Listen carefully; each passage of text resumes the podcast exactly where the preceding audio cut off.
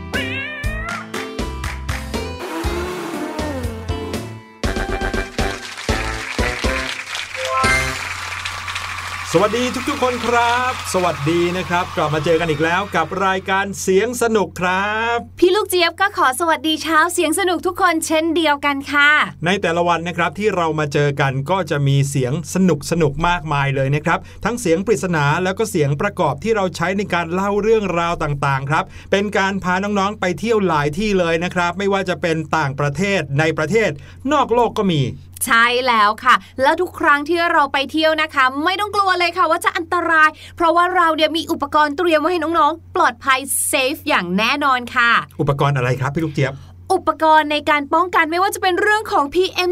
2.5 หรือว่าจะเป็นอุปกรณ์เรื่องของการป้องกันโควิด -19 ค่ะอ๋อเราก็จะมีชุดให้ใส่มีสเปรย์แอลกอฮอล์แล้วก็ให้เว้นระยะห่าง social distancing กันด้วย ถูกต้อง นั่นแปลว่าถ้าจะฟังรายการเสียงสนุกต้องใส่แมสด้วยไหม ถ้าเป็นไปได้ก็จะดีมากเลยค่ะ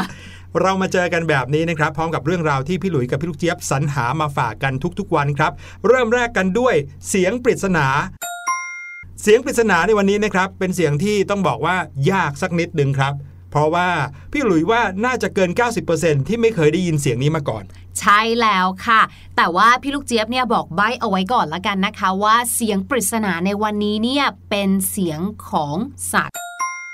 จะเป็นเสียงของอะไรนะคะ ไปลองฟังกันดูก่อนเลยค่ะ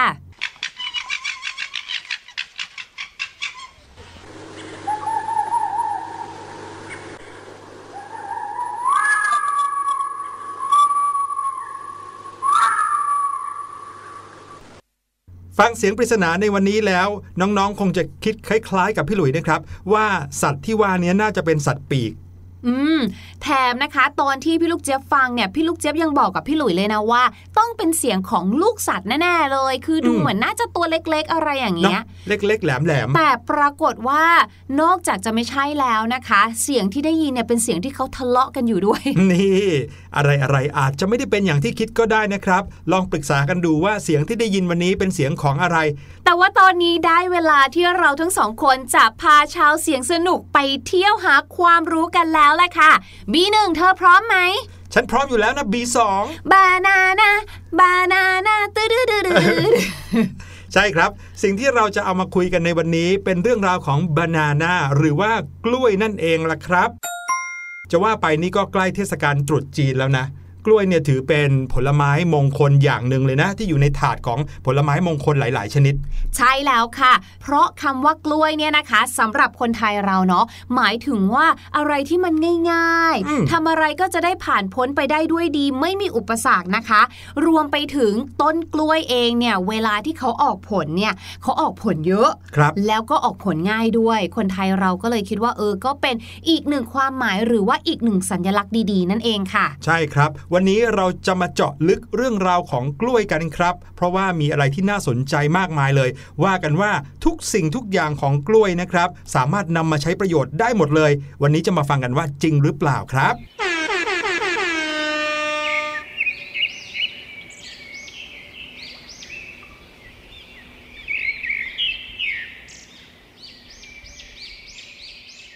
ตอนนี้พี่หลุยแล้วก็พี่ลูกเจี๊ยบนะครับ พาน้องๆมาอยู่ในไร่กล้วยแห่งหนึ่งครับ โอ้โห มองซ้ายมองขวามองหน้ามองหลัง เต็มไปด้วยต้นกล้วยใหญ่เล็ก เต็มไปหมดเลยละครับแถมนะคะที่นี้เนี่ยเขาก็มีขนมขายด้วยนะพี่หลุยอืมเขาก็จะเอาบรรดาส่วนต่างๆ ของกล้วยเนี่ยแหละค่ะ นอกจากจะไปทำขนมแล้วก็จะมีทำอาหารด้วย อย่างที่เราคุยกันไว้เมื่อกี้นี้ว่าประโยชน์ของต้นกล้วยเนี่ยมีเยอะแยะมากมายเลยทีเดียว จนทำให้วันนี้เราต้องมาเจาะลึกกัน ไม่ว่าจะเป็น รากลำต้น ใบ ผล หรือแม้แต่ดอกของกล้วยเนี่ยก็มีประโยชน์หมดเลยครับ เรามาเริ่มต้นกันดีกว่าว่า ผลของกล้วยจะเอาไปทำอะไรได้บ้างผลของกล้วยนะครับใช้รับประทานได้ทั้งอ่อนและแก่และก็สุกนะครับ ผลที่ดิบหรือว่ายังอ่อนอยู่เนี่ยสามารถเอามาใช้ปรุงอาหาร อยู่ในอาหารคาวได้หลายชนิดนะครับ หรือแม้แต่อาหารที่เรารู้จักกันดีอย่างแหนมเนืองนะครับ ก็จะมีการเอากล้วยดิบเนี่ยมาฝานเป็นชิ้นเล็ก ๆ แล้วก็กินเข้าไปได้พร้อมกันกับอย่างอื่นนะครับ หรือว่าส้มตำกล้วยดิบก็มี แต่ถ้าเกิดว่ากล้วยที่สุกแล้วเราก็สามารถรับประทานได้เลย ผลจะเป็นสีเหลืองๆนะครับ หรือไม่ถ้าแก่มากๆก็เอาไปเชื่อม เอาไปทำกล้วยฉาบนะครับ การรับประทานกล้วยสุกนั้นเนี่ยก็มีผลดีก็คือทำให้ท้องไม่ผูกครับ เพราะว่าในกล้วยสุกนั้นจะมีสารแพคติน เจ้าสารแพคตินนี้แหละจะช่วยเพิ่มกากอาหารในลำไส้ว่ากันว่ากล้วยที่เริ่มสุกหรือว่ากล้วยที่ยังไม่งอมไม่แก่มากเนี่ยจะช่วยรักษาโรคท้องเสียได้ เมื่อสุกมากก็จะมีสารแพคตินมากขึ้น เลยควรเลือกกล้วยสุกงอมเป็นยาระบาย และแน่นอนครับ เมื่อเวลาที่เราจะกินกล้วยเนี่ยก็ต้องเคี้ยวให้ละเอียดครับ เพราะถ้าเกิดว่าเคี้ยวไม่ละเอียด น้ำย่อยภายในกระเพาะก็จะไม่เพียงพอที่จะย่อยกล้วยได้เร็ว กล้วยก็จะไปอืดในกระเพาะได้นะครับ มาที่ส่วนที่ 2 ของกล้วยกันบ้างค่ะ หรือว่าของต้นกล้วยเนาะก็คือใบนั่นเองค่ะ ใบกล้วยเนี่ยนะคะ เราเรียกกันว่าใบตองค่ะ ทุกวันนี้เนี่ยอย่างบ้านพี่ลูกเจี๊ยบเนี่ยนะคะ ก็ยังใช้ใบตองอยู่เลยนะคะ แต่ว่าวิธีการใช้เนี่ยมักจะเอามาห่อปลาเอยหรือว่าห่อกะปิเพื่อที่จะเผา แล้วเราก็จะได้กลิ่นที่มันหอมๆนะคะ แถมนะพอเวลาที่เราปิ้งของหรือว่าเผาของด้วยการห่อใบตองเนี่ย มันก็จะไม่ติดกระทะแล้วมันก็จะไม่มีความไหม้ไปติดกับเนื้อของสิ่งที่เราจะกินด้วยค่ะโอ้ใช่ นอกจากนั้นนะคะ คนโบราณเองเนี่ยก็มักจะใช้ใบตองเนี่ย เป็นภาชนะแทนจานข้าวครับบางทีก็นำเอามาห่อของใช้กันบ้างนะคะหนึ่งเมนูที่เราจะได้ยินกันอยู่นะคะ อันนี้เป็นขนมเนาะก็คือข้าวต้มมัด ข้าวต้มมัดเองเนี่ยก็จะใช้ใบตองในการห่อข้าวต้มเหมือนกันนะคะรวมไปถึงค่ะน้องๆที่ทำงานประดิษฐ์นะคะ กระทงไงเห็นไหมกระทงเนี่ยนะอืมเราก็ใช้ใบกล้วยมาเหมือนกันนะคะ และใบกล้วยที่นิยมมากที่สุดเลยนะคะ ก็คือใบกล้วยตานี เพราะว่าใบของเขาเนี่ยมีขนาดใหญ่ค่ะ แถมยังเหนียว แล้วความเขียวของเขาเนี่ยเป็นเขียวแบบมีความมันเงาค่ะ พอเวลาเอาไปทำกระทงเนี่ยนะมันก็เลยจะสวยกว่าใบแบบอื่นๆ และที่สำคัญเวลาที่เราเอาใบของเขาเนี่ยมาพับมาทำจีบเพื่อที่จะทำกระทงเนี่ยนะคะ ใบเขาก็จะไม่แตกง่าย โอ้โห บ้านไหนนะคะ มีคุณปู่คุณย่าคุณตาคุณยายที่เป็นแบบสูงวัยเนี่ยอาจจะเคยได้ยินวิธีการนี้ค่ะ คือ ให้เอาแผ่นใบกล้วยที่เป็นใบอ่อนเนี่ยนะคะ ไปอังไฟ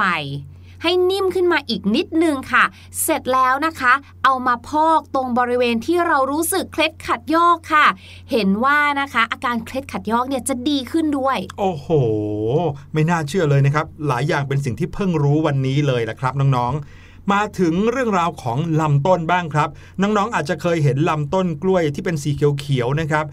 ในหนังเนี่ยพี่หลุยส์เคยเห็นนะ นักมวยไทยในอดีตเวลาเขาซ้อมเนี่ยเขาซ้อมกับต้นกล้วยนะแทนที่จะไปซ้อมกับกระสอบทรายเมื่อก่อนยังไม่มีใช่ไหมครับนักมวยไทยเนี่ยเขาจะมีการมาชกมาเตะกับลำต้นของต้นกล้วย ถ้าเกิดว่าใครแรงเยอะๆเนี่ยบางทีเตะต้นกล้วยขาดเลยก็มี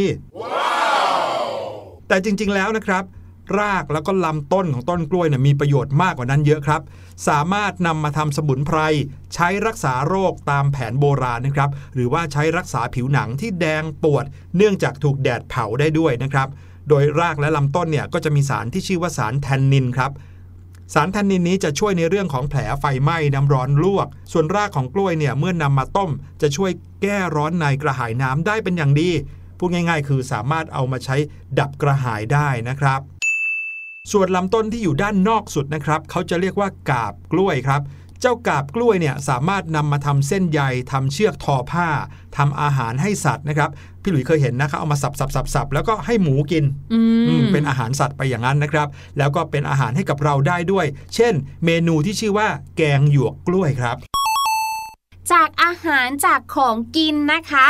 ต้นกล้วยเนี่ยก็สามารถที่จะแปลงร่างมาเป็นของเล่นให้เราได้เหมือนกันนะคะ ไหนใครเคยดูเรื่องก้านกล้วยกันบ้างอืมมีที่มาที่ไปนะ เพราะว่าส่วนนี้ของต้นกล้วยนะคะ เจ้าก้านกล้วยเนี่ยเขาเนี่ยนะคะก็จะมีการเอามาฝานเป็นเส้นเล็กๆค่ะ แล้วก็จะเอาไปมัดของได้ หรือนะคะอย่างที่พี่ลูกเจี๊ยบบอกค่ะ สามารถเอามาทำเป็นม้าก้านกล้วย เป็นของเล่นให้เด็กๆได้เล่นด้วย แล้วก็อีกหนึ่งส่วนประกอบของกล้วยนะครับที่สำคัญมากๆเลย นั่นก็คือหัวปลี หัวปลีนี้นะครับคือดอกของต้นกล้วยครับ แต่ว่าเป็นดอกตัวผู้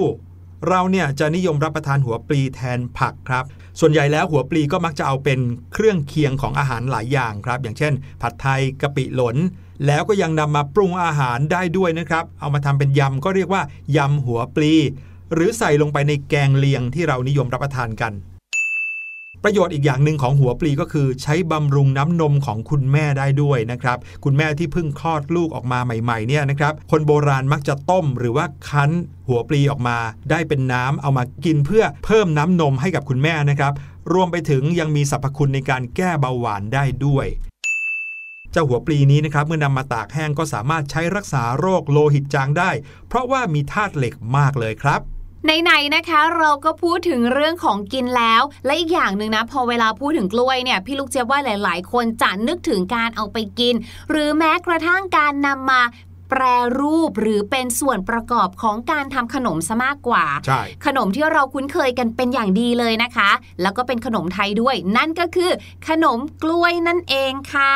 ซึ่งในการทำขนมกล้วยเนี่ยนะคะ ก็แล้วแต่บ้านเลยค่ะว่าถนัดแบบไหน บางบ้านเนี่ยนะคะ อาจจะห่อใส่ใบตอง ให้มีกลิ่นหอมของใบตองสักหน่อยค่ะ หรือบางบ้านนะคะ อาจจะทำใส่ถ้วยตะไลซึ่งทุกวันเนี้ยพี่ลูกเจี๊ยบมักจะเห็นแบบหลังกันมากกว่าค่ะ ครับถ้วยตะไลก็คือถ้วยที่เอาไว้ใส่ขนมถ้วยนั่นเอง นอกจากนั้นนะคะอีกหนึ่งเมนูค่ะ สีเหลืองอารามเลยค่ะ ก็คือกล้วยเชื่อม หรือกล้วยไข่เชื่อมนั่นเองค่ะอืมทั้งทั้งที่จริง ๆ แล้วเนี่ยสามารถทำได้ทั้งกล้วยไข่แล้วก็กล้วยน้ำว้าเลย แต่คนส่วนมากค่ะ ก็มักจะนำกล้วยไข่มาทำซะมากกว่า ใช่เวลาพี่หลุยเห็นตามร้านนะโอ้โหรู้สึกว่าเหมือนเป็นสีทองอร่ามน่ากินมากๆเลยนะนอกจากนั้นนะคะก็ยังมีเมนูนี้ด้วยที่พี่ลูกเจี๊ยบได้พูดถึงไปตอนแรกนะคะ ก็คือข้าวต้มมัดนั่นเองค่ะ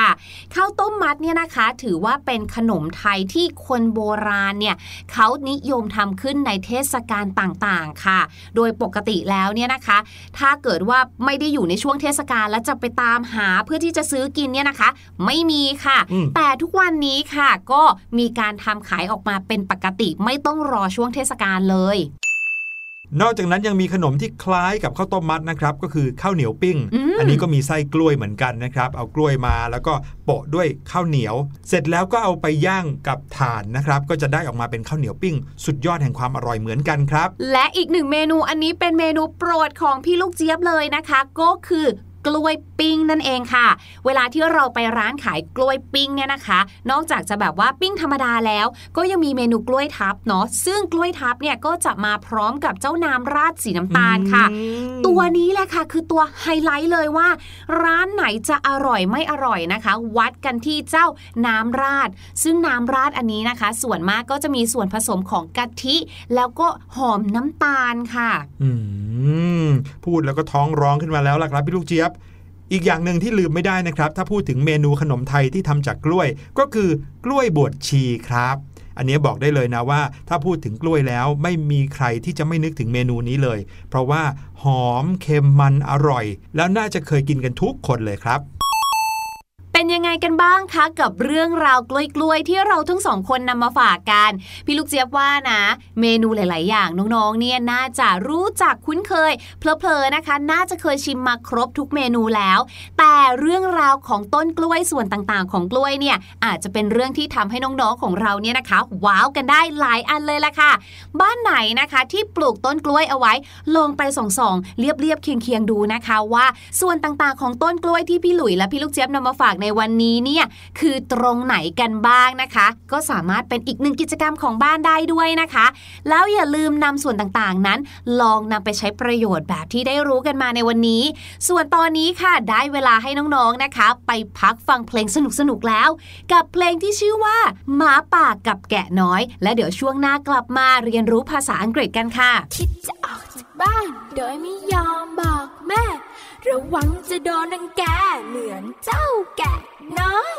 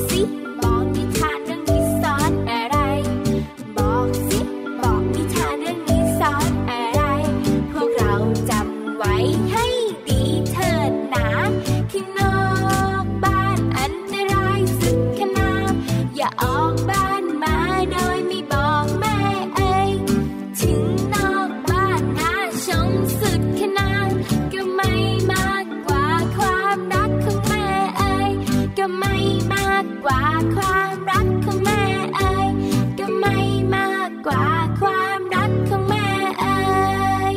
สนุกใช่ไหมล่ะคะสำหรับเพลงที่พี่ลูกเจี๊ยบแล้วก็พี่หลุยนำมาฝากกัน แต่ว่าจากเพลงนี้นะคะก็ทำให้พี่ลูกเจี๊ยบเนี่ยนะปิ้งได้ไอเดียขึ้นมาหนึ่งอย่างค่ะ ในเรื่องของภาษาอังกฤษ ในเพลงนี้เนี่ยชื่อว่าเจ้าหมาป่ากับแกะน้อยใช่ไหมถ้าหมาป่าภาษาอังกฤษเนี่ยนะคะก็คือ wolf ส่วนแกะค่ะก็คือ sheep นั่นเองค่ะ แต่ว่าน้องๆค่ะเวลาที่เราพูดถึงคำว่า sheep เนี่ยนะคะ มันก็ทำให้เราเนี่ยอดสับสน หรือนึกถึงอีกหนึ่งคำไม่ได้เลยค่ะ ที่ออกเสียงคล้ายกันมาก ๆ เลย นั่นก็คือคำว่า cheap ที่แปลว่าถูก หรือว่าราคาถูกนั่นเองค่ะครับซึ่งทั้งสองคำนี้เนี่ยนะคะอาจจะออกเสียงคล้ายกัน แต่ว่าแปลไม่เหมือนกันเลยนะคะ sheep ที่แปลว่าแกะสะกดแบบนี้ค่ะ S H E E P sheep ในขณะที่ cheap นะคะ ที่แปลว่าถูก หรือว่าราคาถูกเนี่ยสะกดว่า C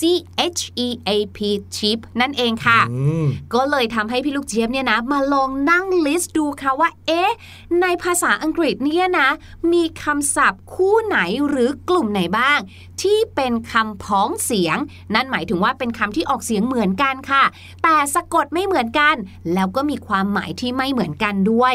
ในภาษาอังกฤษนะคะ เราเรียกคำศัพท์ที่มีลักษณะแบบนี้ว่า homophones ค่ะ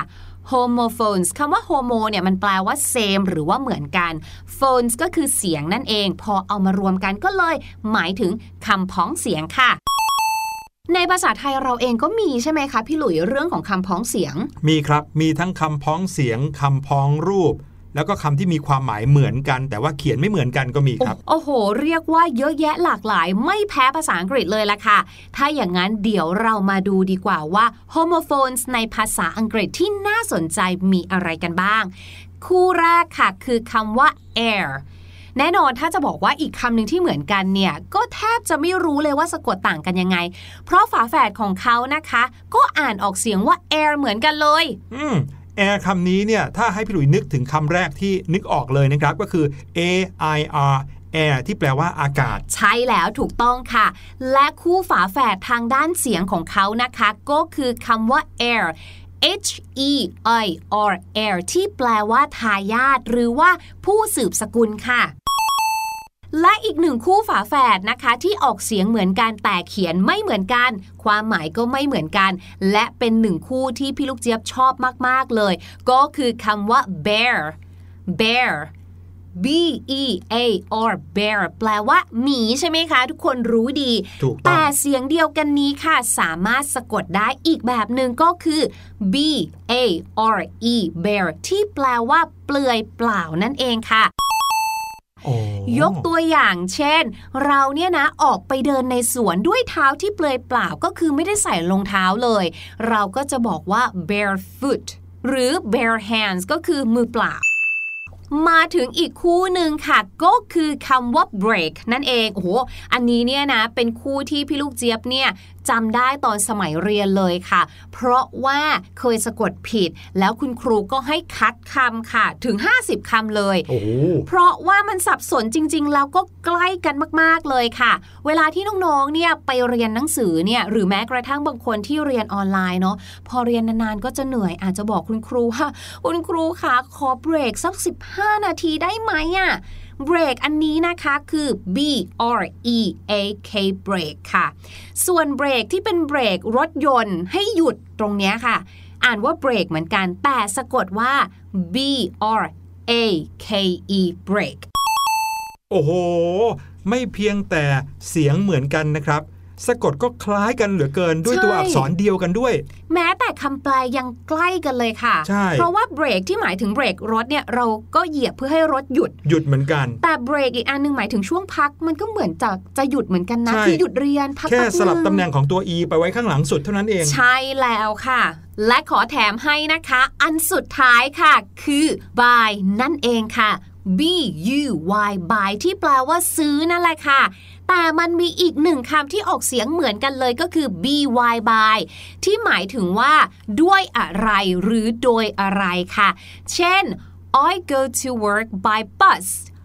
I go to work by bus ฉันนั่งรถเมล์ไปทำงาน เอ๊ะ อันนี้ยังมีอีกหนึ่งคำนะ ที่ออกเสียงคล้ายกันคือคำว่า bye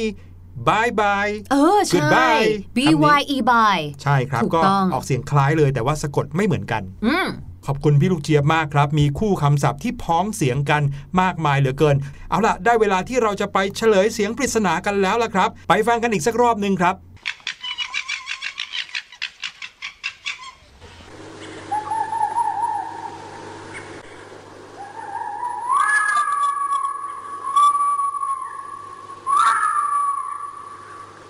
พี่ หลุยฟังทีแรกก็เข้าใจว่าเป็นเสียงของนกบางชนิดเหมือนกัน แต่แท้จริงแล้วเสียงปริศนาในวันนี้คือเสียงของเจ้าสุนัขจิ้งจอกครับ อืมไม่เห็นเหมือนในการ์ตูนที่เคยดูเลยอะ ใช่ นี่ก็คือเสียงที่ธรรมชาติสร้างขึ้นมานะครับ วันนี้รายการเสียงสนุกหมดเวลาแล้วครับ เดี๋ยวเรากลับมาเจอกันใหม่ใน EP หน้า วันนี้ลาไปก่อน สวัสดีครับ สวัสดีค่ะ สบัดจินตนาการ สนุกกับเสียง เสริมสร้างความรู้ในรายการ เสียงสนุก